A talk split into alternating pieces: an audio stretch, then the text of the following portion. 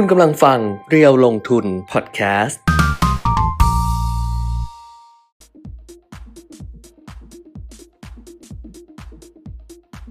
สวัสดีค่ะสวัสดีครับอัปเดตไทยลงทุนนะคะ วันนี้วันพฤหัสบดีที่ 25 สิงหาคม 2565 ค่ะ ก็กลับมาเจอกันเหมือนเดิมนะคะ ครับ ทางช่องทาง Facebook Live เพจเรียวลงทุนแล้วก็ YouTube Live เรียวลงทุน Channel ช่องช่องช่องเรียวลงทุนครับ อืม ก็ตอนนี้ผู้ติดตามใน YouTube เรียวลงทุนเนี่ยก็เพิ่มขึ้นมาเรื่อยๆนะก็บางคนก็คงมาตามดูย้อนหลังบ้างอะไรบ้างนะแล้วก็กดติดตามกันนะครับ ก็สามารถที่จะแชร์ไปบอกเพื่อนๆได้นะครับ ว่าเรามีอ่าทั้งช่องบน YouTube ทั้งเพจเรียวลงทุนนะครับอะตอนนี้ก็ทยอยมา วันนี้อ่า เราเข้ามา 10 โมงกว่า 10 โมงไม่ถึง 5 นาทีเนี่ยถือว่าเข้าเร็วเข้าเร็วเพราะว่าปกติเราจะเออไปนู่นเลยหลังๆ นี่จะเข้าทีนี่ 10 โมง 10 นาทีบางทีนะครับ คนก็เลยอาจจะเข้ามาอ่าช้ากันนิดนึง เพราะคิดว่าเราน่าจะสายเป็นปกติใส่เป็นปกติเออกำลังดูว่าผมดีดมาจากไหน ดีอีกมีแล้วผมดีดนี่ต้องไปหนีบเพิ่มอีกอะไรเส้นไหนเนี่ยที่ดีดดีดๆอยู่เส้นนึงเออไม่รู้มาจากไหน เอ้าอ่าฮะไม่เป็นไรดีดก็ช่างวันก็วันนี้จะวันนี้จะเร็วเพราะว่าวันนี้มีภารกิจครับ เดี๋ยวต้องได้ออกไปข้างนอกเลย วันนี้เอ่อหลักๆเนี่ยต่างประเทศนี่ความเคลื่อนไหวก็มีบ้างแต่ไม่ได้เยอะเท่าไหร่นะแต่ในประเทศเราอาจจะมีมีเยอะหน่อยนะครับ เพราะว่า Thailand Focus นี่มีทั้งคลังพูดอ่ามีมีทั้งแบงค์ชาติพูดอ่านะก็จะมีมุมมองที่ต่างกันบ้างเล็กน้อย มีผู้ยว่าด้วยอ่าปกติไม่เคยนะ Thailand Focus อะอ๋อผู้ว่ากทมไปอะไม่มีหรอกเออครั้งแรกเลยในประวัติศาสตร์ใช่ไหมไม่มีไม่เคยเออเขาถือว่าเป็นพ่อเมืองนะไม่แต่ว่าที่เคยนะที่ผ่านมาก็ไม่เคย ไม่เคยนะเออคุณอัศวินเคยไป Thailand Focus ไม่เคยออไม่เคย สมัยไหนก็ไม่เคยอ่าฮะใครนะ คุณแบบอภิรักษ์สมัยก่อนก็ไม่ต้องพูดไม่เคยเออเท่าที่จำได้ไม่มีแต่ว่า คุณชัชชาติไปเออ Thailand Focus เออเอาเอาสิอะอืมนะก็อ่าสร้างความเชื่อมั่นกันนะครับอืมปกติอย่างที่เราบอกว่าเวลามี Thailand Focus ก็นักลงทุนที่เขาฟังแล้วเขาเชื่อมั่นเขาก็จะซื้อเพิ่มลงทุนเพิ่มนะแต่เมื่อวานคุณปิ่นไปบอกว่าตอนเย็นอะตอนบ่ายอะเออบอกว่าอ้าวทำไมหุ้นไม่ขึ้นรับ เออรับลงป้องเรื่องของการเมืองนะครับก็อ่ารับรู้กันโดยทั่วไปแล้วแหละว่า นายกรัฐมนตรีพลเอกประยุทธ์จันทร์โอชาถูกศาลสั่งให้ยุติการปฏิบัติหน้าที่ให้หยุดปฏิบัติหน้าที่นะครับ จนกว่าจะมีการวินิจฉัยอืมเรื่อง 8 ปีนับจากไหนจะครบไม่ครบ อันนั้นก็ว่ากันไป แต่ในระหว่างวินิจฉัยเนี่ยอ่า ยุติไปก่อนอืมนะครับ เพราะฉะนั้นพอยุติการปฏิบัติหน้าที่เนี่ยก็ต้องมีบุคคลอีกบุคคลหนึ่งเข้ามาทำหน้าที่นายกรัฐมนตรีแทนนะครับนั่นก็คือรองนายกรัฐมนตรีลำดับที่หนึ่งอืมซึ่งก็ไม่ใช่ใครที่ไหนอืมนะครับ ก็คือบิ๊กป้อมนั่นเองนะฮะนี่ถ้าเขาบิ๊กด้วยบิ๊กบิ๊กพลเอกนี่ก็ถือว่าบิ๊กหมด ดิฉันอ๋อดิฉันเห็นเขาเรียกอะไรก็บิ๊กบิ๊กกันนะคะอะทำธุรกิจนะทคะทหารไงทหารไฮโซฮะไฮโซเออไฮโซถ้าแค่ทำถ้าทำธุรกิจปุ๊บแล้วคบดาราปุ๊บไฮโซเออเป็นไฮโซไฮโซเออถ้าเป็นพลเอกเขาเรียกบิ๊กอ่าต้องพลต้องพลเอกเหรอเห็นเห็นเห็นเป็นพลอะไรก็เรียกบิ๊กแบะต้องแบะพลเอก ถ้าพลบางทีพันเอกเข้าข้ามมาพันเอกพลตรีนี่ก็ยังเรียกว่าเสอยู่ เพราะว่านั้นไม่รู้จักข้ามไป ข้ามไปข้ามไปข้ามไปนะครับอะก็เอ่อก็ก็ในการปฏิบัติหน้าที่นะก่อนในในช่วงแรกๆเนี่ยมีสื่อก็พาดหัวเหมือนกันว่าในในช่วงแรกที่มีการขายหุ้นออกมา อาจจะมีการอ่าประมวลความคิดกันนิดหนึ่งว่าเอ๊ะมันจะดีไม่ดีหรืออะไรยังไงนะครับ แต่ว่าตอนหลังก็ยังคงปรับตัวเพิ่มขึ้นได้นะแล้วก็ถ้าไปดูการซื้อขายสุทธิของนักลงทุนต่างประเทศ และกลุ่มต่างๆเนี่ยต่างชาติก็ยังคงซื้อสุทธิอยู่อืมนะครับ คือเมื่อวานเนี้ยในช่วงบ่ายเนี่ยผมเข้าใจว่านักลงทุนต่างชาติที่เป็นกองทุนใหญ่ๆเนี่ยคุณแก้มเขาต้องถามมาทางโบรกเกอร์บ้านเรานี่แหละ เพราะว่าของเราเนี่ยใกล้ชิดสถานการณ์กว่าเขาก็จะคุยจะอ่าถมเขาก็ต้องถามมาให้เราประเมินดูว่าไอ้สิ่งที่เกิดขึ้นกับรัฐบาลของยูเนี่ยอืมมันจะมีผลอะไรไหมนะครับ ซึ่งผลผมสำรวจดูไอ้บทวิเคราะห์วิจัยของโบรกเกอร์ต่างอืมๆ ส่วนใหญ่ก็ไม่ได้ให้ความสำคัญกับเรื่องนี้อืมนะครับ มีบางแห่งบอกว่ามันเป็นน้อยน้อยอืมก็คือถึเป็นสิ่งรบกวนอะเสียงกวนเสียงแบกวบนน้อยเอเสียอนิดนิดหน่อยหน่อยๆอืมนะแต่ไม่ได้เป็นสาระสำคัญอะไรนะครับ เพราะฉะนั้นอ่าถ้ามุมมองของบ้านเราโบรกเกอร์บ้านเรามองออกมาอย่างนี้เนี่ยเวลาสื่อออกไปต่างประเทศเนี่ยก็จะสื่อประมาณเนี้ยอืมว่าอ๋อไม่มีอะไร นะก็แค่เปลี่ยนตัวคนคนนี้ไม่ได้ทำหน้าที่นายกมันมีอีกคนหนึ่งทำหน้าที่แทนอะไรประมาณเนี้ยอืมนะครับ มันก็เลยอาจจะไม่ได้กระทบกระเทือนกระเทือนกับบรรยากาศการลงทุนมากเท่าไหร่นะนะอะไปเลยเรื่องของโควิดนะเอ่อเดี๋ยวนะทักทายกันก่อน มีใครเข้ามาบ้างก็ สวัสดีครับ นะทุกท่านนะครับ คุณวีระ คุณพรเทพ คุณนัชชา คุณนพดลแล้วก็คุณมนหรือเปล่าสสิภารัตนะครับ ส่วนใน YouTube ก็ก็ก็ส่วนใหญ่ก็ดูกันนิ่งๆนะยังไม่มีใครทักทายหรือออกความเห็นอะไรใน YouTube นะครับโควิด -19 เอ่อถ้าพูดถึงในประเทศที่เขายังมีผู้ติดเชื้อสูงๆนะครับ ตอนนี้ก็ เดี๋ยวนะ ของเมื่อวานนี้ก็ยังคงเป็นญี่ปุ่นแสนเก้าหมื่นสี่พันกว่าคน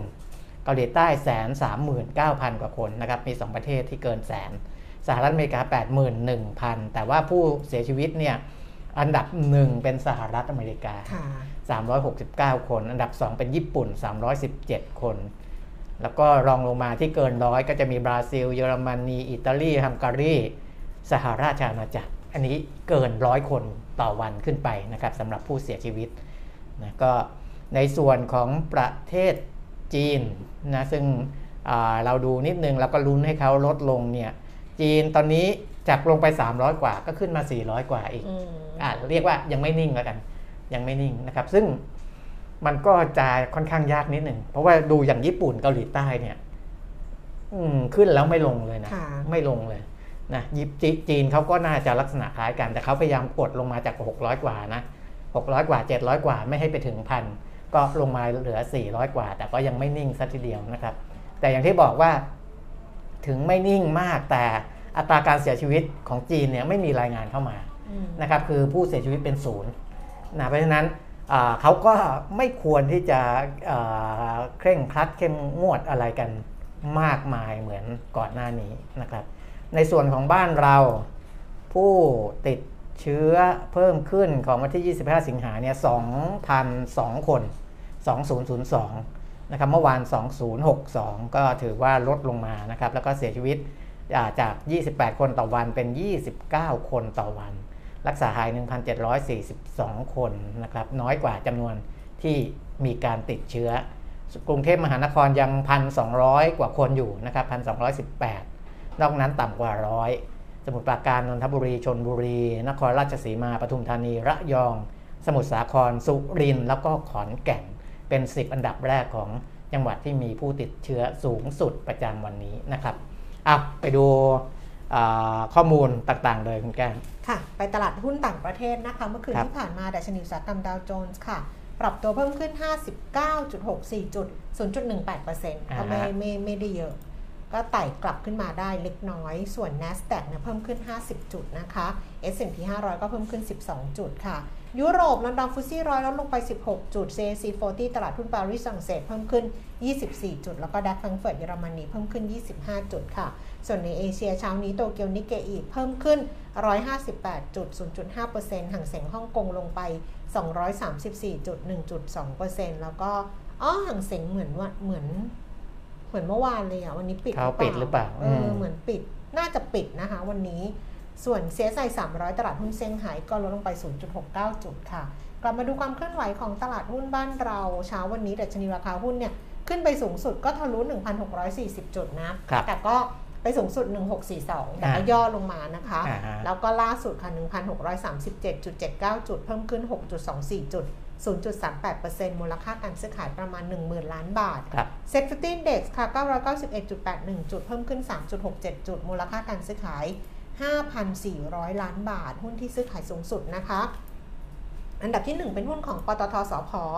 ราคา 169 บาท 50 เพิ่มขึ้น 1 บาท 50 สตางค์ปตท37 บาท 75 ราคาเท่าเดิมนะคะบ้านปูเท่าเดิมค่ะ 14 บาท 50 เคแบงก์กสิกรไทยเพิ่มขึ้นมาบาท 50 สตางค์อยู่ที่ 157 บาท 50 สตางค์ธนาคารไทยพาณิชย์105 บาท เพิ่มขึ้น 50 สตางค์ค่ะ BH บำรุงราชวันนี้ขึ้น XD นะคะ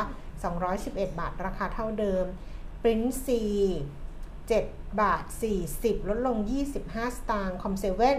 35 บาท 25 เพิ่มขึ้น 1 บาทเดลต้า560 บาท เพิ่มขึ้น 6 บาท แล้วก็ IVL 45 บาท 50 ลดลง 25 สตางค์ค่ะ ส่วนอัตราแลกเปลี่ยนนะคะดอลลาร์บาทเช้าวันนี้ 35 บาท 90 สตางค์อ้าวข้ามมาแข็งเออข้ามมาแข่งนะ 35.90 นะคะอืมแข่งค่าสุดเนี่ย35 บาท 83 อ่อนค่าสุด 36 บาทครับ12 สตางค์ เป็นเรื่องของเงินลงทุนเข้ามาหรือเปล่าอ่าฮะไม่รู้นะ วันนี้วันที่เท่าไหร่นะ 25 ใช่ไหมอะ อัตราแลกเปลี่ยนไม่ใช่ ราคาทองคำค่ะ 1,753 เหรียญต่อออนซ์นะคะ ราคาในบ้านเรารับซื้อคืนเอ่อ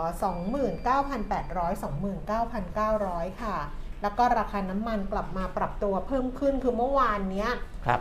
ครับน้ำมันราคาครับขายปลีกอะเพิ่มน้ำมันขยับราคาน้ำมันกลุ่มแก๊สโซฮอล์เบนซินขึ้น 80 สตางค์ไม่ถึงมั้งห้าสิบป่ะ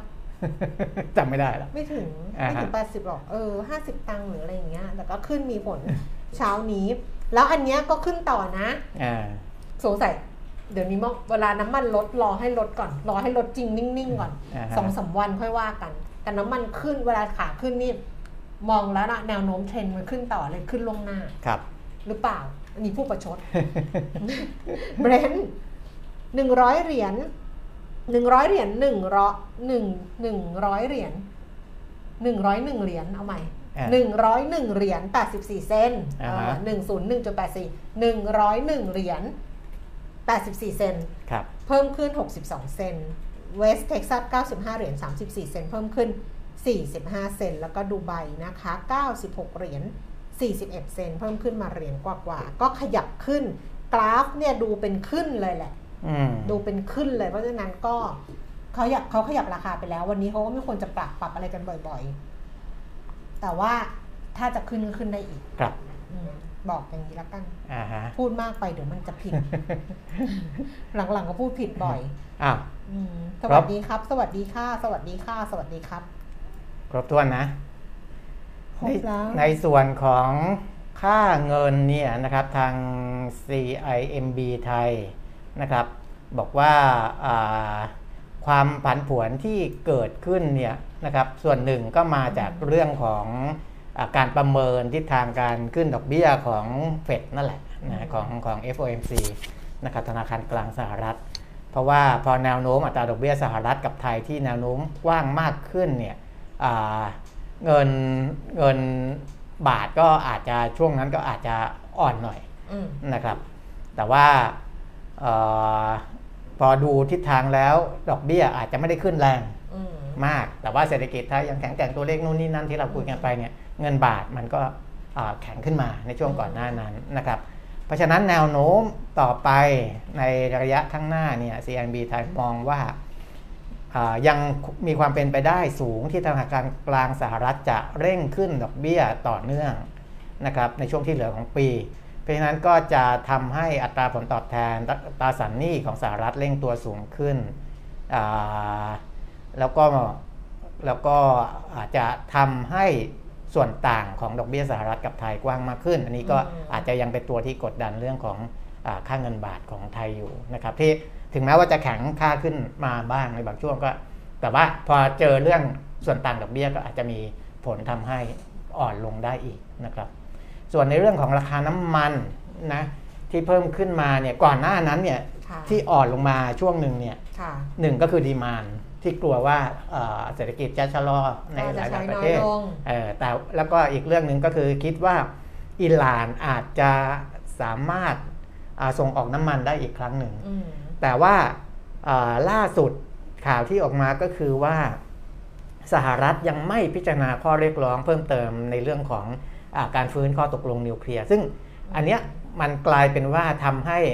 อ่าการที่อิหร่านจะกลับมาส่งออกน้ำมันอีกครั้งเนี่ยมันเริ่มคลุมเครือไม่มีความชัดเจนอืมนะพอไม่มี supply เข้ามาอ่าเพิ่มเติม แล้วก็มีข่าวว่า o p e c Plus อาจจะลดกำลังการผลิตอีกอะไรเงี้ยนะครับมันก็ทำให้ตลาดน้ำมันมีราคาปรับตัวเพิ่มขึ้นมาได้ค่ะนะอันนี้ก็เป็นเรื่องของน้ำมันกับเรื่องของอัตราแลกเปลี่ยนนะครับ ส่วนอ่า ในเรื่องของบ้านเรานะอ่าเรื่องของของการเมืองนี่ทราบไปแล้วนะครับ แต่ว่าในเชิงเศรษฐกิจเนี่ยเอ่อคือพอรัฐมนตรีคลังได้ไปพูดที่งาน Thailand Focus ค่ะนะครับก็มีการสื่อสารผ่านมาทางรองโฆษกประจำสำนักนายกรัฐมนตรี คุณรัชดาธนาดิเรกด้วยนะครับ ว่าอ่า มั่นใจว่าเศรษฐกิจในช่วงครึ่งปีหลังของปี 2565 จะขยายตัวได้ สูงสุดถึง 3.5%ก็นะคคืรับอรัฐมนตรีคลังเนี่ยคุณอาเออคมเนี่ยไปพูดในงาน Thailand Focus บอกครัว่าบนักทุนส่วนใหญ่เนี่ยยังเชื่อมั่นประเทศไทยครับโดยเฉพาะความมั่นคงทางการเงินและการคลังอืมอัตราการขยายตัวทางเศรษฐกิจก็คาดว่าจะอยู่ในระดับเป้าหมาย 3-3.5%ครับมีโอกาสที่จะขยายตัวได้ถึงอ3.5%ถ้าการส่งออกและการท่องเที่ยวขยายตัวได้ดี ซึ่งอันเนี้ยเราอ่านมินิตของแบงก์ชาติเมื่อวานครับซึ่งแบงก์ชาติก็ มอง 2 ตัวนี้ว่าดีกว่าที่คิดครับไว้ แต่ตัวเลขนักท่องเที่ยวล่าสุดของรัฐบาลจะจะอัปเดตมากกว่าของแบงก์ชาติเอก็อนั่นแล้จะวพูดคราวถึงอีกทีแล้วคราวเนี้ยรัฐมนตรีคลังก็บอกว่าครับไอ้ความมั่นคงทางการคลังเนี่ยดูได้จากสัดส่วนหนี้สาธารณะของไทยอืมอยู่ในระดับ 60%ของ GDP กรอบเพดานมัน 70%ก็ ถ้ารัฐบาลสามารถจัดเก็บรายได้เพิ่มระดับหนี้ในช่วงปีนี้ก็จะลดลงได้อีก คือมองทั้งว่าในแง่ของฐานะการคลังในแง่ฐานะการเงินของประเทศมันแข็งแกร่งนะฮะแล้วก็ถ้าเกิดว่าตัวเลขนักท่องเที่ยวการส่งออกมันดีขึ้นครับเพราะฉะนั้นเนี่ยมันก็น่าที่จะเป็นตัวที่ขับเคลื่อนให้เศรษฐกิจเนี่ยโตได้สูงสุดถึง 3.5%ในปีนี้อือฮึอันนี้คือที่รัฐมนตรีพูดครับแล้วก็คุณเขาก็มาสื่อสารต่อนี่แหละอ่านนะแล้วก็อ้างอิงที่รัฐมนตรีคลังพูดด้วยอืมเหมือนกันนะว่าอ่า ตัวเลขนักท่องเที่ยว 8 เดือนของปีนี้ 4 ล้านกว่าคนแล้ว แต่ว่าเดี๋ยวให้ดูนะ เพราะว่าตัวเลขออกมาแล้ว จนถึงวันที่อ่า18 สิงหาคมมั้งอ่า16 สิงหาคมเนี่ย1มกราถึง 16 สิงหาคมเนี่ยตัวเลขจากอ่าการท่องเที่ยวแห่งประเทศไทยรายงานเข้ามาแล้วนะว่า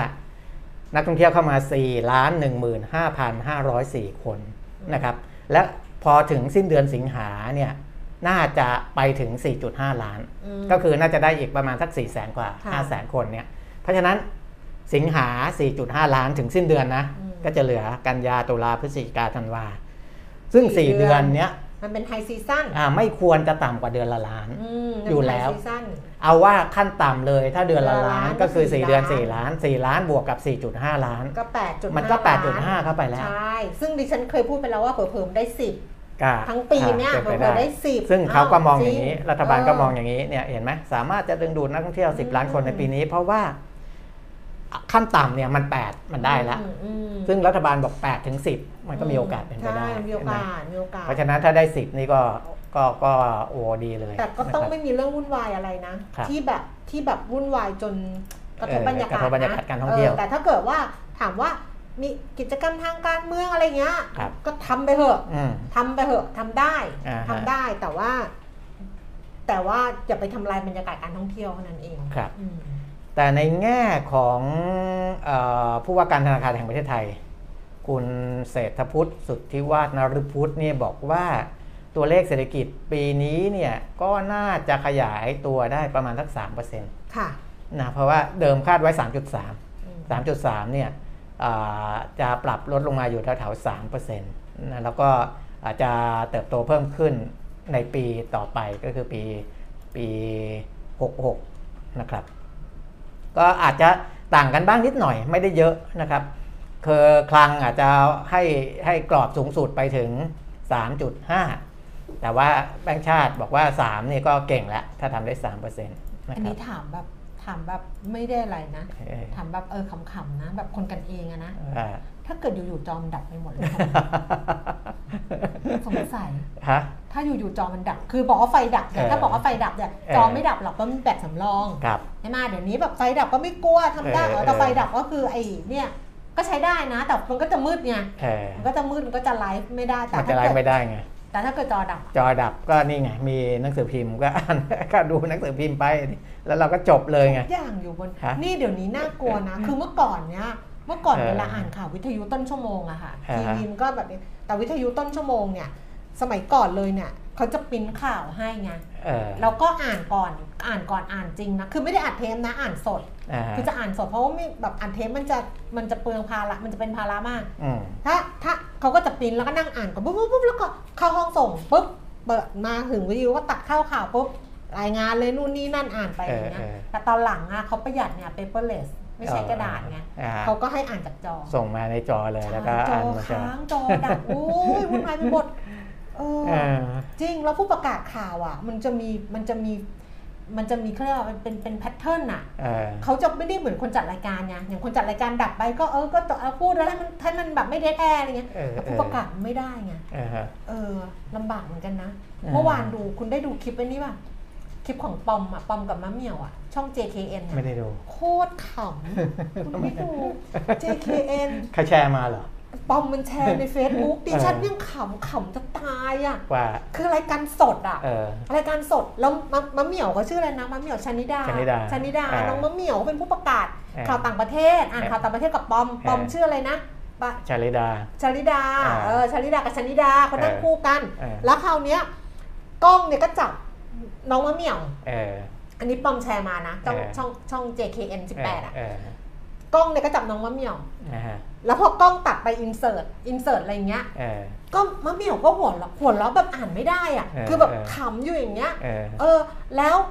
จนกระทั่งปอมก็เลยอ่านแทนเออก็มันมีสคริปต์เออแต่ปอมก็อ่านไปได้นิดนึงก็ขำต่อเออมะเหมี่ยวก็เลยเอาเอากลับไปอ่านเรื่องของเรื่องคือ อ่านแล้วต่างหูหลุด อ๋อ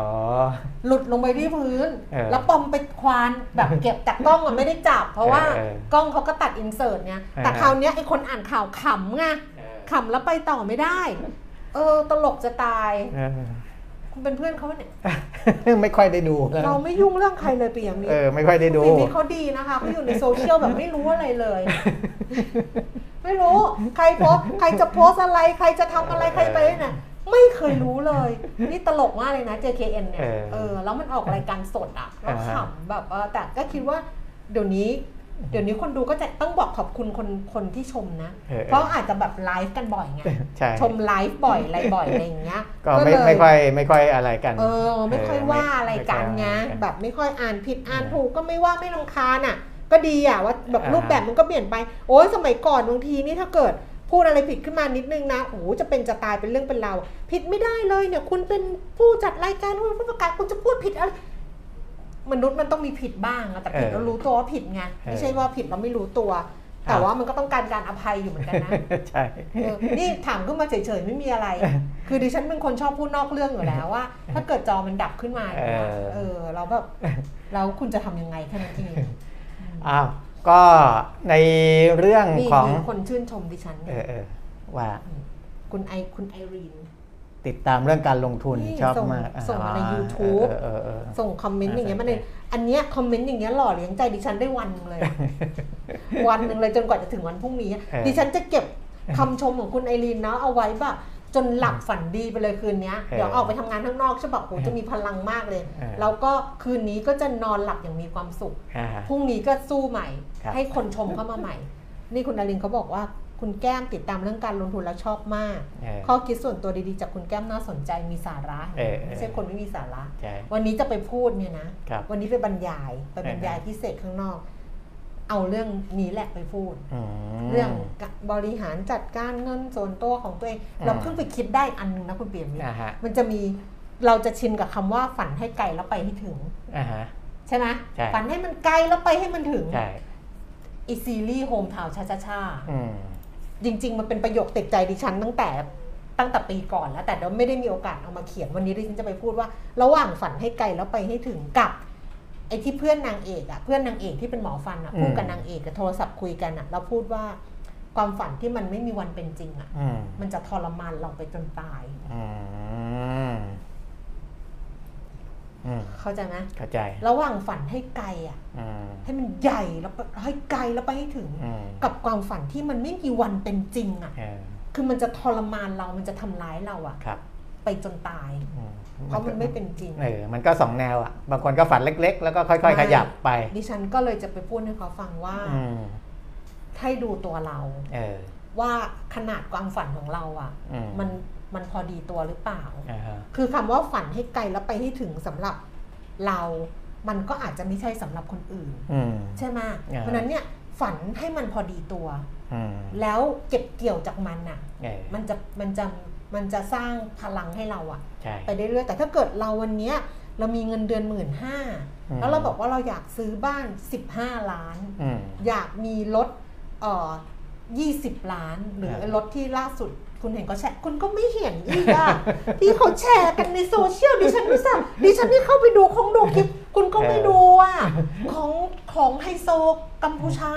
เอาเหรอไม่ขับได้ดูมาฉันขับมาสุขุมคันละ 300 ล้านอะอืมมี 20 คันในโลกโอ้แล้วมาวิ่งอยู่บนถนนสุขุมวิทอะโอ้โอ้ยคุณปิยมิตรคุณนี่อืม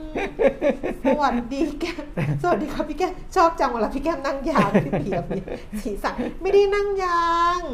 ไม่ได้นั่งยางอันนี้แบบนี่เฉยอันนี้แบบถามเฉยๆแต่แบบอยากให้ทุกคนนั่นไงเขากำลังแบบเครียดๆก็เออ คุณไม่เห็นเนาะโอ้โหรถสามร้อยล้านนะคะอืมสามร้อยล้านสามร้อยล้านเออมียี่สิบคันในโลกอืมดิฉันก็ไม่รู้จริงไม่จริงนะ เขาก็เขาเออเออแต่เขาก็คงจริงแหละเพราะถ้าไม่จริงก็มีคนคงไปเถียงกันแล้วเนาะมันไม่อะไรอย่างเงี้ยเออพวกที่เขารู้เรื่องรถคงไปเถียงกันละอ่าฮะเออ นี่วิ่งอยู่ถนนสุขุมวิทนี่ถ่ายอืมคลิปถ่ายอะไรกันใหญ่เลยเออเออเออแล้วมีคนถามมาโอ้โหเสียงมันนุ่มอย่างนี้นี่เองเออดิฉันก็แยกไม่ออกเองเออระหว่างรถเมล์รถมอเตอร์ไซค์รถสามร้อยล้านในเสียงเนี่ยอะจบการนำเสนออ่าคุณต้องสนใจโลกโซเชียลบ้างนะ อ๋ออ๋อ คุณจะสนใจ คุณจะสนใจเหรอว่า พี่ป้อมจะเดินไหวไม่ไหวไม่ได้ คุณต้องเอเออเอออ คุณต้องสนใจโลกโซเชียลที่เป็นเรื่องอื่นบ้างนะอ่าฮะอืมอะอ่าปักจับกระแสผู้บริโภค โอ้นี่คุณแก้มคุยไปนี่คนเข้ามาเยอะนะ ว่าไปนะ เพราะว่าอืมเออ YouTube ก็ 50 กว่า Facebook ก็ 50 กว่าเนี่ยเนี่ยคุณแป้งบอกอยากตามไปนะอยากตามไปฟังเออบรรยายโหเออคุณแป้งยายเลยอะนะ กลับอเข้ามาสู่เรื่องเอาเรื่องซีรีส์ไปเดี๋ยวนี้เอาเรื่องซีรีส์ไปหากินอะเออเออเออเอาเรื่องได้ซีรีส์มาเขียนบทความมาเรื่องเออซีรีส์มาหากิน แล้วมีคนบอกดิฉันว่า ดูซีรีส์ยังไงให้ได้เงินเออเออดิฉันไงอ๋อดูซีรีส์แล้วได้ตังค์เออเออดูซีรีส์แล้วไปพูด ดูซีรีส์แล้วก็รับบรรยายเอาเขียนบทความได้ได้อ่าดูซีรีส์ยังไงให้ได้ตังค์เออนี่นี่ไงใช้ประโยชน์ได้อ่าแล้วมีข้ออ้างแล้วค่ะเนี้ยนะคะอืม อ้าวมาที่เรื่องของการสำรวจความคิดเห็นผู้บริโภคกันหน่อยนะครับอืม EIC ของธนาคารไทยพาณิชย์เนี่ยนะเขาสำรวจความคิดเห็นผู้บริโภคไทยนะจำนวน 2,676 คน ช่วงวันที่ 8 ถึง 22 กรกฎาคมอืมที่ผ่านมาเนี่ย 2565 นะครับ เรื่องการเปลี่ยนแปลงทางเศรษฐกิจ และพฤติกรรมในช่วงที่ราคาสินค้าและบริการมีการปรับตัวสูงขึ้น เขาใช้ประเด็นว่าอ่า ผู้บริโภคปี 2565 ปรับตัวอย่างไรในยุคข้าวยากหมากแพงนะสรุปได้ 4 ประเด็นนะครับ อันนี้ให้เห็นว่าอ่าคนรอบๆตัวเราเป็นอย่างนี้หรือเปล่า จริงๆอะนะข้าวมันแล้วก็ไม่ยากนะข้าวไม่ยากแต่หมากกับหมากแพงไหมเพราะว่ามันหายากหรือเปล่าหมากพูดเปรียบเทียบให้ฟังอ้าวเหรอเอากำลังจะพูดเปรียบเทียบให้ฟังเปรียบมิตรว่าเออ ตอนเนี้ยของมันไม่ได้หายากเออของมันมี เออคือข้าวยากมันแปลว่าของมันขาดแคลนเออแต่ที่เราอยู่กันตอนเนี้ยเออ ของมันไม่ได้ขาดแคลนเข้าใจไหมอ๋อเออเออ ข้าวมันไม่ได้ยากคือของไม่ได้ขาดแคลนเออแต่หมากมันแพงหมายความว่าเออ ของมันแพง เออ ข้าวไม่ได้ยาก แต่หมากมันแพงแปลว่าไม่ได้ขาดแคลนเออแต่ว่ามันแพงแล้วมันเออ ซื้อไม่ได้ อ่าฮะ ของมันมี แต่ไอ้ข้าวยากหมากแพงมันคือสงครามของไม่มีของมันแพง อ๋อเออของมันขาดนี่ของมันไม่ขาด เออ ไม่ได้เกี่ยวกับหมา อะนะก็ยุคอ่าเดี๋ยวนะเออเขาเรียกว่าอะไรอะนั่เขานแหละเรียกว่าเมของแพงอะของแพงเขาเรียกยุคข้าวหมกแพงเอออัอันนี้ก่อนที่จะเข้าเรื่องไอ้ผลเออสำรวจเนี่ย พอดีจะมีร้านร้านข้าวแกงอยู่ร้านหนึ่งเออนะที่ผมจะซื้อประจำตอนเช้าเนี่ย แต่ว่าตั้งแต่สัปดาห์นี้ปลายสัปดาห์ก่อนหรือว่าต้นสัปดาห์เนี้ยไม่แน่ใจ คือผมก็เห็นร้านเขาปิดนะก็คิดว่าอาจจะปิดชั่วคราวอืม เช้าวันนี้ผ่านมาแต่ยังไม่ได้ลงไปดูนะ แต่เห็นป้าย ติดป้ายหน้าร้านว่าให้เช่าอ๋อไม่ไม่เรียบร้อยแล้วทำเออไอ้ก็ร้านเหมือนที่คุณไปตักเองอ่าค่าตักเองอะอ๋ก็อเออ ก็ก็เลไปยไม่ไหวเนาะก็เหมือนจะอย่างนั้นนะอืมเออ เหมือนกับว่าเขาก็คือมันก็ยังมีผู้ประกอบการที่ มันยังไปเขาไม่ไหวเขาอยู่ลากมาได้สองปีครึ่งอะร้านเออทำผมเดียนเหมือนกันเห็นปะเออเออร้านทำผมเดียนก็ลากมาสองปีครึ่งร้านกาแฟแถวบ้านอะเอออัอันเดอร์วูดอะเออลากมาสองปีครึ่งเออแล้วพอตอนเนี้ยทุกอย่างดีขึ้น คนแบบออกไปข้างนอกมากขึ้นเลยขึ้นเออปิดเฉยเออนั่นสิอืมนั่นในขณะที่รถลาคึกคักมากอืมบนถนนนี่มีแต่รถเต็มไปหมดนะอืมรถติดทุกวันเลยเดี๋ยวนี้อืมไม่รู้จะโทษใครนะคือคือคือก็ต้องยอมทำใจแล้วว่าเอ่อรถมันติดทุกวันอืม นะก็คนออกไปห้างเฮิ่งเนี่ยไปตามห้างนี่คนเต็มไปหมดอืมแต่ว่าบางร้านเขาก็ยังไปไม่ได้นะอยู่อยู่ไม่รอดแถมต้องพับตัวในช่วงนี้ด้วยอะก็ให้เห็นนะครับ อันนี้ผลสำรวจประเด็นแรกนะเมื่อกี้บอกแล้วมี 4 ประเด็นสำคัญสำคัญ ประเด็นทีหนึ่1 คือถามว่ารายได้ของผู้บริโภคเนี่ยอันนี้มองในแง่ผู้บริโภคนะอ่าคนที่จะต้องไปใช้เงินเนี่ยอืมในช่วง 6 เดือนที่ผ่านมาเนี่ยรายได้มีเพิ่มขึ้นบ้างไหมนะครับอ่า เพราะว่าราคาของมันแพงขึ้นไงอืมคือคือถ้ารายได้เพิ่มขึ้นมันก็ยังพอที่จะชดเชยกันได้ ผลออกมาปรากฏว่าอ่า73%ของผู้ตอบแบบสอบถาม รายได้ไม่ได้เพิ่มขึ้นอืมนะครับ นั่นก็คือส่วนใหญ่ไม่ได้เพิ่มขึ้นนั่นแหละ 70 กว่าเปอร์เซ็นต์ 73เปอร์เซ็นต์นะครับ และพอลงไปดูตามโครงสร้างรายได้เนี่ย กลุ่มที่มีรายได้น้อย คือรายได้ ไม่เกิน 15,000 บาทต่อเดือนอืมมีสัดส่วนของผู้ที่มีรายได้ไม่เพิ่มขึ้นสูงที่สุด นั่นก็หมายความว่าคนที่มีรายได้ต่ำอยู่แล้วเนี่ยก็ต่ำต่อไป อ่าผลผลผลสำรวจก็ยังพบว่าก็ยังต่ำต่อเนื่อง เพราะว่าไม่เพิ่มขึ้นในกลุ่มนี้นะครับ ผู้บริโภคส่วนใหญ่มีรายจ่ายเพิ่มมากขึ้นในช่วงที่ผ่านมาเมื่อกี้ถามรายได้แล้ว อืมถามรายจ่าย รายจ่ายเพิ่มมากขึ้นเอ่อสะท้อนภาวะค่าครองชีพที่เร่งตัวขึ้น โดย 68%ของผู้ตอบแบบสอบถามบอกว่ารายจ่ายเพิ่มขึ้น และเกือบ 1 ใน 4 ก็คือเกือบเกือบ 25%บอกว่ารายจ่ายเพิ่มขึ้นมากกว่า 10%เลยคุณแก้มอืมนะครับ ซึ่งการเพิ่มขึ้นของรายจ่ายนั้นเกิดขึ้นกับผู้บริโภคในทุกกลุ่มรายได้ในสัดส่วนที่ใกล้เคียงกัน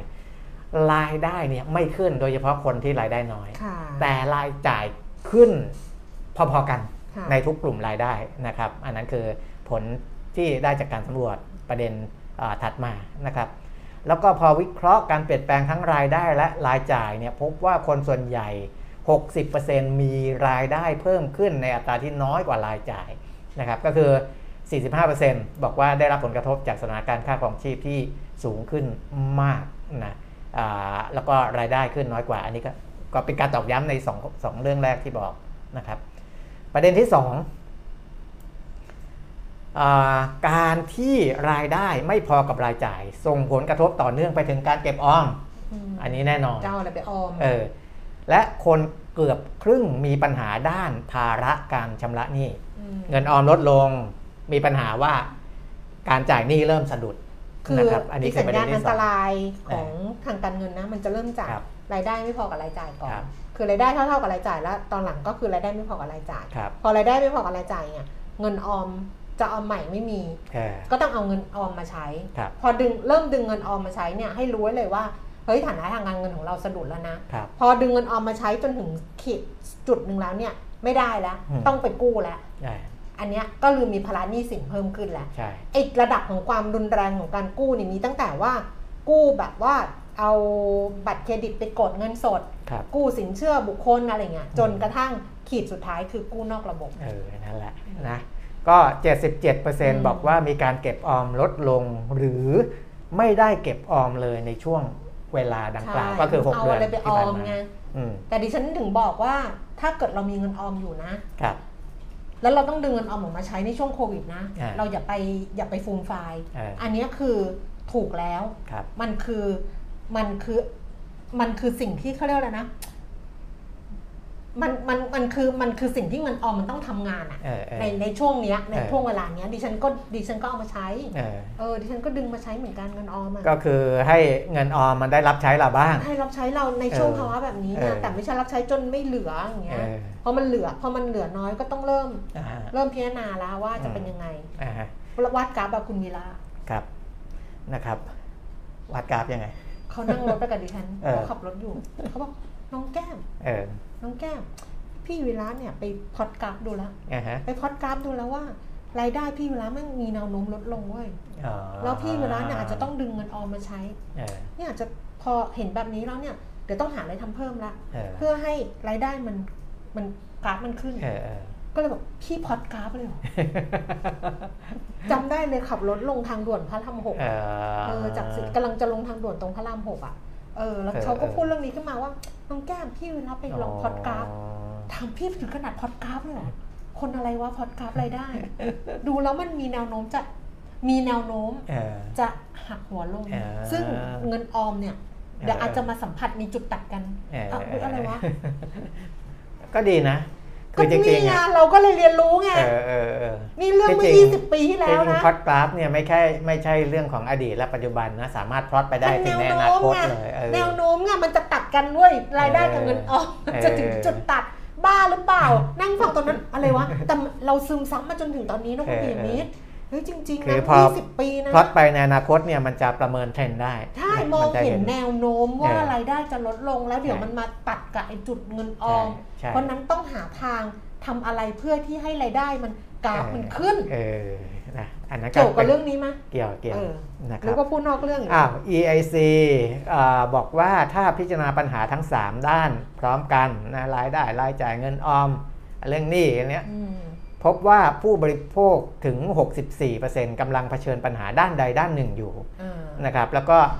ประมาณ 42%กำลังเผชิญปัญหาทางเศรษฐกิจมากกว่า 1 ด้านพร้อม ๆ กันนะจริง ๆ มันพอมันเจอด้านหนึ่งมันก็กระทบไปอีกด้านหนึ่งอะอย่างที่คุณแก้มบอกเมื่อกี้นะถ้ารายได้มันไม่พอกับใช่รายจ่ายยังไงมันก็เจอเรื่องเงินออมโหดเรื่องของหนี้เพิ่มนะก็แต่ก็เลี่ยงไม่ได้ แต่ดิฉันนะพูดไปหลายครั้งแล้วไงว่าครับ ไอ้โควิด -19 มันทำให้เรารู้ว่าเราควบคุมรายได้ไม่ได้ ครับ เราควบคุมไม่ได้เลย อืม เพราะว่ารายได้มันขึ้นอยู่กับนายจ้าง อืม ถ้าเขาไม่จ้างเราอย่างวันเนี้ยดิฉันจะออกไปรับจ้าง อืม ถ้าเขาโทรมาบอกดิฉันว่า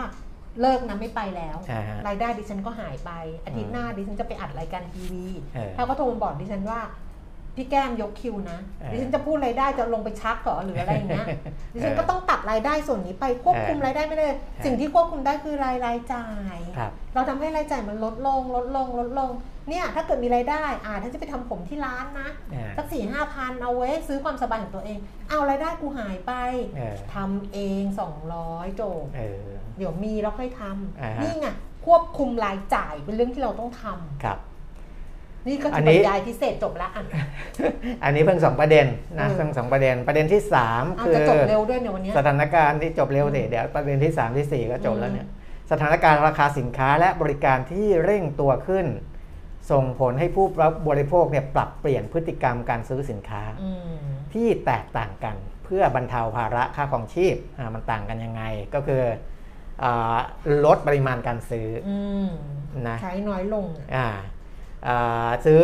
ในสินค้าที่จำเป็นอืมเชื้อเพลิงอาหารอะไรที่มันเลี่ยงไม่ได้เนี่ยอืมอันเนี้ยได้นะครับอาอ๋อเขาบอกว่าถ้าถ้าสินค้าอันไหนที่ไม่ได้จำเป็นมากเนี่ยก็ลดก็ลดลดแต่ถ้ายังมีความจำเป็นอยู่ก็ยังคงปริมาณก็ต้องใช้ที่ซื้อเหมือนเดิมนะครับ แล้วก็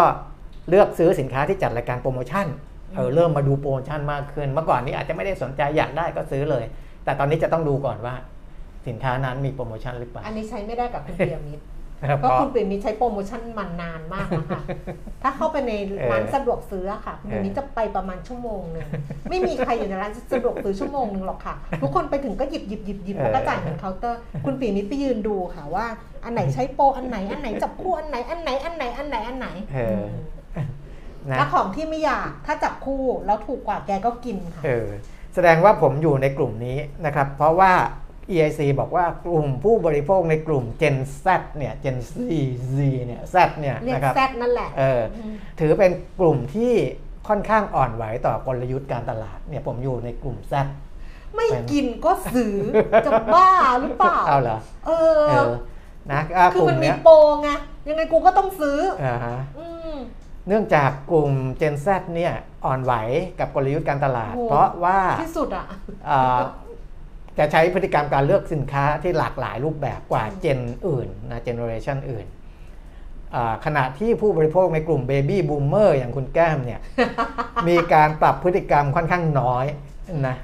ยังคงมีความภักดีต่อแบรนด์สินค้าสูงนะครับอ่าผมนี่เป็นกลุ่ม Gen Z Gen Z ดิฉันเป็นคนที่ ถ้าจะซื้อที่จะพุ่งเป้าไปเลยอ่าฮะแล้วจะไม่ชอบเสียเวลากับอะไรคือ รู้ว่าจะซื้ออะไรกิน เอออย่างเงี้ยจะคิดไปก่อนเลยว่าเดี๋ยวลงครับไปเนี่ยจะซื้ออะไร ครับจะไม่มีการเดินดูทั้งนั้นแหละ อ่าฮะแล้วก็พุ่งไปเลยแล้วก็หยิบแล้วก็จ่ายตังค์อ่าเลิกเลย ครับ แล้วก็ไม่อะไรกับใครบอกดิฉันว่าไปเที่ยวห้างถามไปเที่ยวห้างคืออะไร อ่าฮะ ไปเดินห้างกันตั้งแต่สมัยเด็กครับๆ ไปเดินห้างคืออะไรไปเที่ยวห้างคืออะไรเดินไปเฉยๆไม่มีเออคือต้องรู้ว่าเดี๋ยวจะไปร้านนี้นะร้านที่หนึ่งร้านที่สองที่สามจะซื้ออันนี้นี้นะถึครังบไปเออแต่ถ้าเกิดอยู่ๆไม่มีเป้าหมายเดินไปเที่ยวห้างไม่ไปครับเอออะ baby boomer มาถึงประเด็นที่4ละประเด็นที่4เนี่ยนะครับที่เราบอกว่าคนออกไปจับจับจ่ายใช้สอยนอกบ้านอะไรมากขึ้นเนี่ยแต่จากการสำรวจของ EIC บอกว่าในระยะ 6 เดือนข้างหน้า ผู้บริโภคส่วนใหญ่นะยังคงบอกว่าจะใช้จ่าย สำหรับกิจกรรมนอกบ้านน้อยลง แต่ว่าซื้อสินค้าออนไลน์และ food deliveryมากขึ้นอ่าเหมือนเดิมนะ อันนี้ก็คือเป็นเป็นสิ่งที่เกิดขึ้นตั้งแต่ยุคไอการระบาดสูงเป็นต้นมา แล้วก็ยังคงจะเป็นแนวทางนี้ต่อไปนะครับ อันนี้น่าจะเป็นในเรื่องของความความสะดวกด้วยแหละนะเอ่อแล้วก็ก็ก็อันนี้จะเป็นสิ่งที่บอกว่าผู้ประกอบการ ที่ต้องการให้คนออกมาซื้อสินค้าเนี่ยจะต้องปรับตัวนู่นนี่นั่นนะครับในเรื่องของมาตรการควบคุมการระบาดของโรคอย่างเข้มงวดเลยแต่ว่าจริง ๆ เวลาเราออกไปใช้ชีวิตจริง ๆ คนไม่ค่อยกลัวกันแล้วนะไม่ตอนกลัหวลังไม่นะกเอลัวอ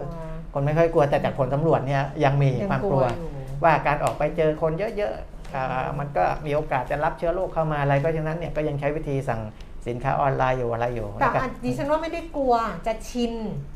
ชินเพราะมันสะดวกเออมันสะดวกสบายอะไรครับอย่างเงี้ยอาจจะไม่ได้ความกลัวก็น้อยลงแหละ แต่ครับว่าเราชินไงชินกับอือฮึการสั่งแล้วมาส่งเมื่อวานจะเดินไปซื้อลูกชิ้นยังขี้เกียจเลยเออเงี้ยเดี๋ยวโทรไปสั่งเขาเอาไลน์ไปเดี๋ยวเขามาส่งเออเออออเพราะว่าขี้เกียจครับชินไปแล้วอืมไม่ได้กลัวแต่ชิน อ่าฮะอะสรุปจบ 4 ด้านนะครับอกว่าวางแผนการจ่ายเงินสุดๆ หมายถึงที่ฉันเหรอคะ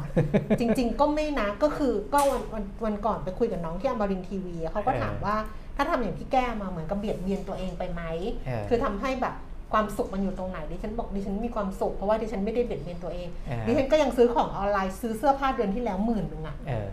อะอืม ธรรมดาไหมอ่าฮะคนซื้อเสื้อผ้าเป็นหมื่นอะเออเออดิฉันสั่งออนไลน์อะร้านที่รู้จักประจำอะสั่งเป็นหมื่นอะจนน้องก็ส่งกางเกงฟรีมาให้เมื่อวานนะสองพันกว่าบาทเออกางเกงร้านเขาตัวละสองพันกว่าเขาส่งมาให้ฟรีบอกอ่าฮะพี่สั่งหนูเยอะแล้วเออไม่ได้สั่งเฉพาะหมื่นนะ สั่งก่อนหน้านี้ก็หลายหมื่นอย่างเงี้ยเออฮะเขาก็ส่งแต่ว่าพอรู้ว่าเฮ้ยเราจ่ายอันนี้ไปเป็นหมื่นอืมเราไปจ่ายตรงอื่นอีกไม่ได้แล้วนะเออเราก็ไปลดตรงอื่นแค่นั้นเอง แต่คืพูดอมันไม่ต้องได้ทุกอย่างที่อืมอยากได้หรือมีความสุขทุกอย่างอะไรประมาณเนี้ยอืมแต่พูดถึงประเด็นเนี้ยการช็อปออนไลน์เนี่ยมันไม่ใช่แค่ความสะดวก ไม่ใช่แค่ไม่อยากไปเจอคนเยอะ แต่ว่าน่าจะเป็นเพราะว่าอ่ามันสามารถตอบสนองความต้องการของผู้บริโภคได้มากขึ้นด้วยใช่นะอย่างเสื้อผ้าอย่างเงี้ยใช่ไหมแต่มันต้องไอ้นี่นะเออมันต้องมันต้องมันต้องมันต้องคุณมันต้องรู้จักร้านประมาณอ่านั้นอ่านะเพราะว่าใช่มันก็มีคนที่เดาได้มาไม่ตรงปกใช่โดนโกงบ้างอะไรบ้างใช่นะ มันก็มีอยู่นะ ซื้ออ่าอฮะอนไลน์มีโปรถูกกว่า อ๋อใช่เออมีของซาบีนาดิฉันเคยถามคุณบุญชัยครับว่าทำไมออนไลน์ถึงถูกออนไลน์ถูกกว่าหน้าร้านป่ะอืมฮึเขาบอกว่าเพราะคนไม่ได้จับ คือคนไม่ได้เห็นเออเขาให้ค่าลดค่าที่แบบเราไม่ได้เห็นสินค้าจริงอะแต่ถ้าเกิดว่าไปซื้อหน้าร้านอย่างเงี้ยมันได้เห็นสินค้าจริงได้ลองไงครับแต่ถ้าเกิดซื้อที่แบบออนไลน์อะเขาก็จะถูกกว่า เพราะว่า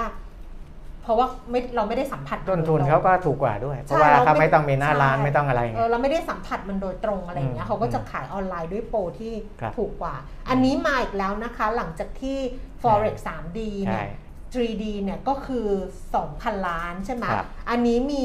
ยูทูบเบอร์ไม่บอกชื่อแล้วกันแต่จริงๆเขาก็เปิดชื่อมาแล้วแหละว่าเป็นใครอืมแล้วก็มีแฮชแท็กแบบโกงพันล้าน คุณคิดดูดีว่าเขานะเป็นเหมือนกับแบบ เป็นยูทูบเบอร์ซึ่งเราไม่เคยรู้จักเลยนะ แล้วบอกคนเนี้ยเคยเป็นศิลปินที่เกาหลีเคยอะไรอย่างเงี้ยอืมแล้วก็มาระดมทุนเอาไปลงทุนฟอเร็กแล้วคุณไปเชื่อเขาอะเออสองพันล้านเหมือนกันน่ะอืมเนี่ยที่วันก่อนเนี่ยเพื่อนดิฉันส่งข้อความมาบอกครับคุณแก้มเคยพูดก่อนหน้านี้ว่าความเสียหาย จริงหลักสิบล้านไม่ไม่มีใครพูดเงียบอืมหลักร้อยล้านเงียบไม่มีใครพูด มันจะมาโบ๊ะตรงพันกว่าล้านใช่แล้วมันจะเสียหายเป็นพันล้านเพราะอะไรรู้ไหมยเพราะตอน10ล้านร้อยล้านอะ คุณไปลงทุนกับเขาคุณก็หุบปากอยู่เพราะคุณได้อยู่ใช่จนไม่มันแล้วเยแล้วอะแล้วคนเยอะเยอะเยอะขึ้นขึ้นขึ้นอย่างคนเงี้ที่ยเขานั่นเขาก็ยังได้ไม่พอไงเออได้ไม่เขาพอเขาเขาหลักสิบล้านร้อยล้านเขาไม่เชิดหรอก เพราะว่าเออมันยังไม่เพียงพอแต่ถ้าขึ้นหลักหลักพันพันเนี่ยล้ามันนอะมันพอละที่จะเชิดเงินไป เพราะว่าอืมอ่าลักษณะเนี่ยไม่ได้แตกต่างกัน เหมือนกันเลยนะเหมือนกันก็คือไม่ลเยงนครั้งแรกๆเนี่ยได้เออกำไรก็คืออา ช่วงนี้เราจะเห็นมีคนมาเล่ากันเยอะ ซึ่งถ้ากลับไปดู YouTube ย้อนหลังเนี่ยผมเคยพูดไว้อ่าอยู่แล้วก็ลองไปดูนะครับอ่าเวลาเราลงทุนไป 100 เขาคืนให้คุณ 60อืมคุณก็คิดว่าได้ 60%ของเงินลงทุนทั้งๆแต่จที่ริงๆไม่ใช่เงินเราอะเพราะเงิน 60 เป็นเงินของคุณเงินเองเราเองอ่าพอเราได้กลับคืนมา 60เฮ้ยเออผลตอบแทนมันสูง ก็เลยทุ่มเข้าไปก็เอาเอา60ใหญ่เดิมนะไปลงทุนแล้วก็ ควักก้อนใหม่ลงมาลงทุนเออเพิ่มไปอีกร้อยหนึ่งอืมก็กลายเป็นว่าตอนแรกจะลงทุนร้อยกลายเป็นอืม200อืมนะครับแต่ว่าคนที่เขาได้ตังค์อะคนที่เขาคิดระบบนี้ขึ้นมาเขาช่วงแรกเนี่ยเขาต้องคืนคืนคืนแต่ละคนไปให้เพราะฉะนั้นอืมสิ่งที่เขาได้ไว้เองเนี่ยยังไม่มากยังไม่พเยอะไงเขาจ่ายรอบวงไปก่อนเออแบบอ่อยเหยื่อไปก่อนอ่าอย่างเงี้ยแต่พออมพออ่อยไปแล้วมาอีกลับมาเติมอีกมาสองเท่าสามเท่าอืมทีเนี้ยเขาเริ่มเยอะเยอะเยอะขึ้นแล้วเนี่ยอา พอถึงจุดหนึ่งเนี่ยเขาเขาไม่อยู่กับคุณหรอกเพราะว่าอืมเงินมันมันเป็นพันล้านแล้เอวออะมันจะอยู่มันเยอะทำไมมากมายร้อยล้านเขายังไม่หยุดอะคุณคิดดูแล้วกันเออขนาดเราร้อยล้านนี่มหาศาลแล้วว่าแต่ของครับเขาอะร้อยล้านนี่คือยังหยุดไม่ได้อะยังหยุดเขาต้องไม่ไปได้หลักพันล้านก็ถึงจะนี่ใช่อะแล้วตอนนี้ไปไหนแล้วก็ไม่รู้อะนะได้สองพันล้านเนี่ยวิธีการก็ไม่ได้ต่างจาก forex 3D คือเหมือนกันคนที่มาชักชวนเนี่ยเป็นคนที่มีชื่อเสียงเป็นดารารู้จักกับวงการแต่บันเทิงไม่รู้คจักนนู้นนี้นั้นไม่ได้ดังขนาดแบบ แต่เขาก็ดาราที่เขาอ้างก็ไม่ใช่ดาราดังอะไรมากนะเออก็แต่ว่าเป็นคนที่คนรู้จักกันอะเออในระดับหนึ่งอะนะครับ แต่ไม่ใช่อ้างถึงระดับพระเอกนางเอกอะไรที่แบบตัวอืมท็อปทอปไม่ใช่ แต่คนที่เขาอ้างถึงเนี่ยอย่างน้อยๆมันมีหน้าตาในวงการบันเทิงไงอืมเออแล้วก็คนก็รู้ว่าอะสนิทกับคนนี้ อะไรตรงเนี้ยนะครับ แล้วก็มีรถหรูใช้มีอะไรเป็นคนรวยจริงเออชอบเพราะฉะนั้นเนี่ยชอบถ่ายรูปกับบ้านแพงๆรถหรูอ่าๆคนที่รวยขนาดเนี้ยเขาไม่โกงเราหรอกอ่าคนน่ะที่ไปลงทุนเขาก็จะคิดอย่างนี้ เขาจะโกงเราทำไมก็มีบ้านตั้งเป็นพันล้าน อ่า มีรถตั้งเป็นไม่รู้กี่ดิร้อยฉันล้าเคยนพูดกับพี่จิ๊กนวรัตน์อะเออ บอกว่าถ้าลงทุนกับสองคนเนี้ยเออ ดิฉันเกิดพี่จิ๊กเราพร้อมโกงเสมอนะคะพี่จิ๊กบอกเออจริง เออ เราพร้อมนะบอกนวรัตน์เขาไม่โกงหรอกเออเออเราสองคนพร้อมไปเลยนะ ถ้าเราร่วมกันแล้วเราลงขันแล้วเราไปทั้งคู่เลยนะ แต่ก็ต้องดูด้วยว่าที่บอกว่าคนรวยไม่โกงเนี่ยมันก็ไม่ไม่จริงเสมอไปจงเพราะว่าไปไอ้เงินที่เขารวยมาเนี่ยเขาก็อาจจะรวยจากการโกงก็ได้ หรือนะเขาไม่ได้รวยก็ได้เออเพราะบางคนบอกว่าเดี๋ยวนี้รถเช่ามาถ่ายรูปเยอะแยะ บ้านก็ไปถ่ายรูปอะไรอย่างเงี้ยเยอะแยะเออใช่ป่ะคุณเออดูเขาในโซเชียลอะเขาอาจจะไม่ได้รวยจริง ๆ ก็ได้ เราจะไปรู้ได้ยังไงใช่เออนั่นแหละอะเมื่อกี้นะจะพูดปิดท้ายอะไรเลยอ๋อจะบอกว่า แล้วอะไรรู้ไหมไออืมเหมือนไอซีรีส์ Taxi Driver อะครับที่เขาบอกว่า ถ้าเราเป็นเหยื่ออาชญากรประเภทอื่นอะเราถูกทำร้ายเราถูกอะไรปล้นถูกข่มขืน ถูกทารุณกรรมถูกทุกคนจะเห็นใจเหยื่อเออแต่ถ้าเกิดคุณเป็นเหยื่อของพวกหลอกลวงอย่างเงี้ยอืมทุกคนจะไม่เห็นใจคุณแล้วจะบอกว่าสมแล้วอยากโลภเองเอแต่อจริงๆมันอาจจะไม่ใช่ทั้งหมด แต่ว่าเออสายตาทุกสายตาก็จะจะมองเราแบบนั้น อย่าไปเป็นอย่างนั้นเลยค่ะ ศึกษาให้ดีก่อนแล้วมันก็มี เรื่องเยอะแยะมากเลยอะที่มันอืมโผล่โผล่ขึ้นมา แล้วเรายังไปเป็นเหยื่อแบบนั้นนี่หรอไม่เอาครับเนาะอืมเอาว่าอะจะเลิกเร็วเดี๋ยวนะ ก็ไปไม่ทันเขา ก็ประมาณนี้อืม เพราะว่าคนที่ดูเราเนี่ยเป็นคนที่อ่าพร้อมที่จะมีคนมาชักชักชวนเราได้มาก เพราะว่าเป็นคนมีสตางค์ใช่พอเป็นคนมีสตางค์เนี่ยก็จะมีคนอยากมาชวนนะครับ แต่ว่ามีสตางค์และมีสติด้วยเนี่ยก็จะไม่ถูกหลอกแน่นอนนะ เราลองอะ ชวนดูบ้างไหม คุณเชื่อพัญญนุกนกชวนเชิดเงิน1,000ล้านอุ้ยดิฉันน่ะพันเดียวดิตอนนี้นะอย่าว่าแต่พันล้านเลยเออเออพันเดียวดิฉันก็เอาละเจอกันพรุ่งนี้นะคะครับเดี๋ยวกลับมาเจอกันวันพรุ่งนี้วันนี้ขอบคุณสำหรับการติดตามเราสองคนไปแล้วนะคะ สวัสดีค่ะ สวัสดีครับ